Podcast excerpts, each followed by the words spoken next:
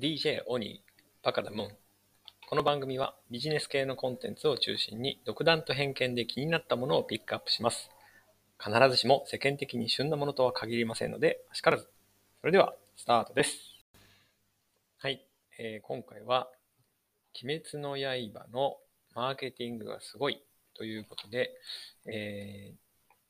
ー、つい先日、えーと、日経トレンディですね、えー、がにせんにじゅうヒット商品ベストさんじゅうというのが発表されまして、まあ、その中の堂々だいいちいに鬼滅の刃が選出されています。で、それと同時にですね、えー、マーケター・オブ・ザ・イヤーにせんにじゅうというのが、えー、こちらを日経クロストレンドっていう雑誌、メディアからの、えー、ものとして発表されていて、内容については日経クロス、日経トレンディにも掲載されています。で、えー、こちらのマーケター・オブ・ザ・イヤーにせんにじゅうの優秀賞ということで、えー、鬼滅の刃の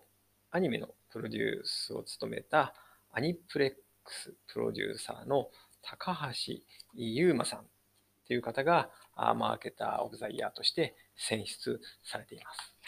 はい、ということで、えー、このですね、えー、鬼滅の刃のマーケティングを少し取り上げてみたいと思います。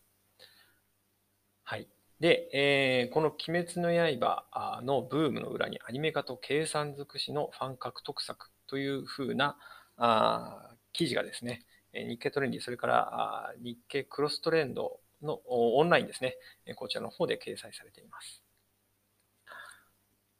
はい。で、えー、これを受賞されたあアニプレックスの高橋優馬プロデューサーですね。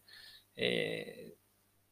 最初は入社後少しして宣伝部でじゅういちねんかん宣伝プロデューサーとして担当されていて、その後じゅうななねんから制作部でプロデューサーとして今回鬼滅の刃を手掛けられたということだそうです。はい、で、そのあまあもともとは「週刊少年ジャンプ」で連載されていた漫画ですよね。はい、それがそれをですね、アニメ化の仕掛け人となったのが、プロデューサーとして活躍したこの高橋優馬さんだそうです。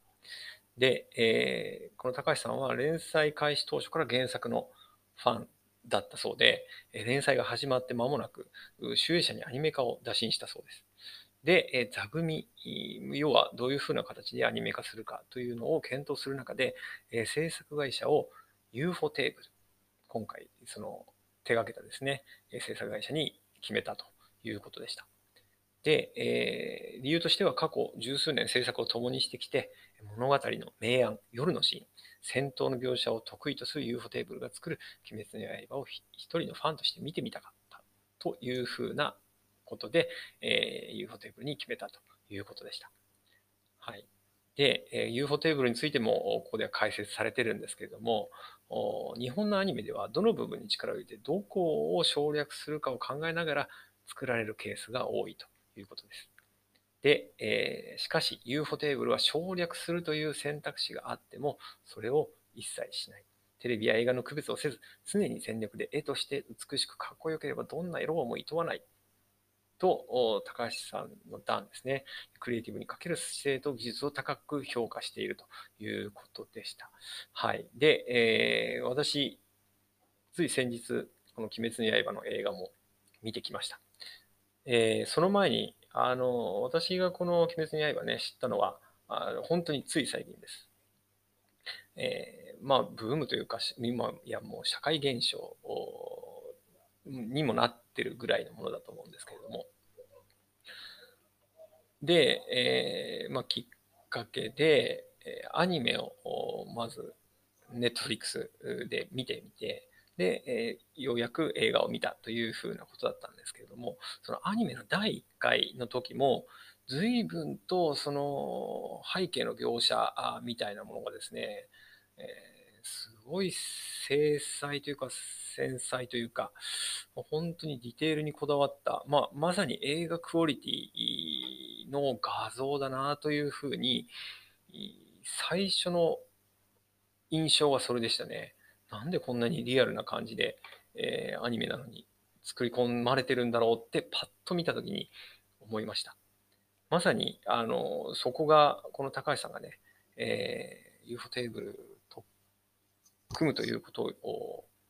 選んだ一つのきっかけだったんだなと思います。うん。で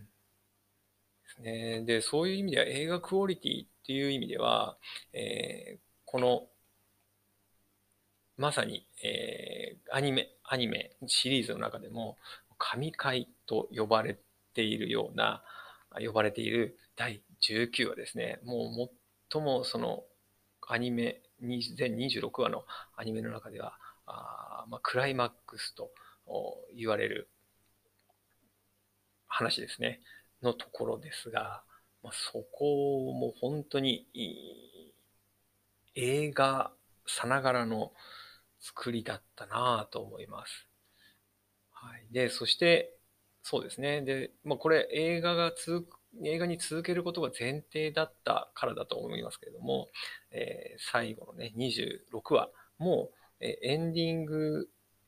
最後の回がですね、通常の放送回とは違う、う始まり方、終わり方でしたよね、うん。最後に主題歌とエンディングの歌がですね、エンドロールとともに流れるっていう風な仕掛けになっていたと思います。その辺ももう、その、アニメだけど映画、クオリティっていう風なことにつながってるのかなと思います。はい。で、もう一つ、まあ、この仕掛けとして、えーまあ、先ほどそのアニメだけど映画みたいな話をしましたけれども、あの、これ、えーっと、アニメ放送前のにせんじゅうきゅうねんさんがつにいちからごわ、そのアニメのいちからごわで構成される特別版、あこれは兄弟の絆っていう風な兄弟の絆編みたいなあ形になっていたみたいですけれども、これを劇場公開していたそうです。で、放送前のため興味を持って見に来るのは原作の漫画ファンがほとんどだったそうですけれども、まあ、応援者でありながら一番厳しいファンに対して、えー、面白いものを作ろうとしていることを伝えたかったということで、えー、その作品を放送前に、えー公開したところ、えー、小規模な予定だったけれども、ミニシアターランキングでにしゅうれんぞくいちいを獲得して全館での上映期間延長に至ったというふうなあ仕掛けというかですね、まあ、そこもその ユーフォー テーブルがつくクオリティの高さがあったからこそ劇場公開でも、えー、しても受け入れられたしというふうなことがあったのかなと思います。はい、そうですね。あと、そのアニメ放送でもうだいいちわは シーエム を挟まず本編を一気に流すという、えー、これまた異例の工夫を行ったとのことです。だいいちわはゆっくりと作品の世界観やキャラクターの心情に没入していく映画の序盤に見るを見るようなエピソードになっているということですね。その没入感を妨げないため、えー、ユーフォー テーブルからの提案もあって シーエム を途中に入れないことにしたということです。もうこのあたりも本当に、えーテレビアニメの常識を覆すようなあ作りだったんだなというのがあ改めて分かりますよね。うん、で、えー、にじゅうにつこのアニテレビアニメツークールにじゅうろくは半年にわたって放送する中で、その合間合間でですね、よんからごわでひとつの任務が終わったタイミングで、イベントですね、オンラインでは鬼滅ラジオとかですね、鬼滅テレビ、アベマ ティービー と連動した鬼滅テレビみたいなものを放送して、ファンの心をつなぎ止める。さらには、そのリアルイベントなんかも開催をしていたそうです。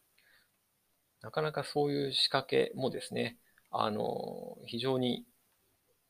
今回効果的だったんじゃないかなというふうに思います。はい、いかがでしたでしょうか。まあ、まあまあというか、この鬼滅の刃、アニメ、映画、ちょっと私まだ漫画は読んだことないのでわからないんですけれども、えー、まあ内容もさることながら、まず一つはこのクオリティの高さっていうのに非常にこうあの感クオリティの高さで感動したような側面もあったなというふうに思います。その、まあ、映画を見て私も本当に感動もして涙もしてしまったんですけれども、まあ、一つはやっぱりこのクオリティの高さ、まあ、リア、リアリティっていうのとちょっと違うかもしれませんけれども、クオリティの高さというのがあったんだなと思います。で、もう一つ大事なのはやっぱりこのマーケティング、まあ、プロデュースをしていく上でのフ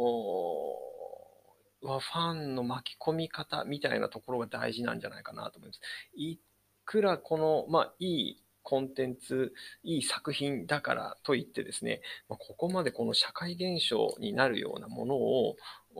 にするためにはですね、まあ、中身だけじゃやっぱりそこは成り立たないと思うので、このマーケター・オブ・ザ・イヤーというのをこのアニプレックス高橋さんがですね受賞されたもの、納得なところです。ただちょっと残念なのはですね、これがあのじゅうきゅう、にせんじゅうきゅう、選考基準がにせんじゅうきゅうねんしがつからにせんにじゅうねんはちがつまでに発売された商品やサービスを手掛けた人物を対象としたということなんですけれども、なのでこれ実は映画の評価は入ってないんですよね。これ映画の評価も入ってればもうちょっと変わってたんじゃないかなと思うところが あ, あるのがあります。はい。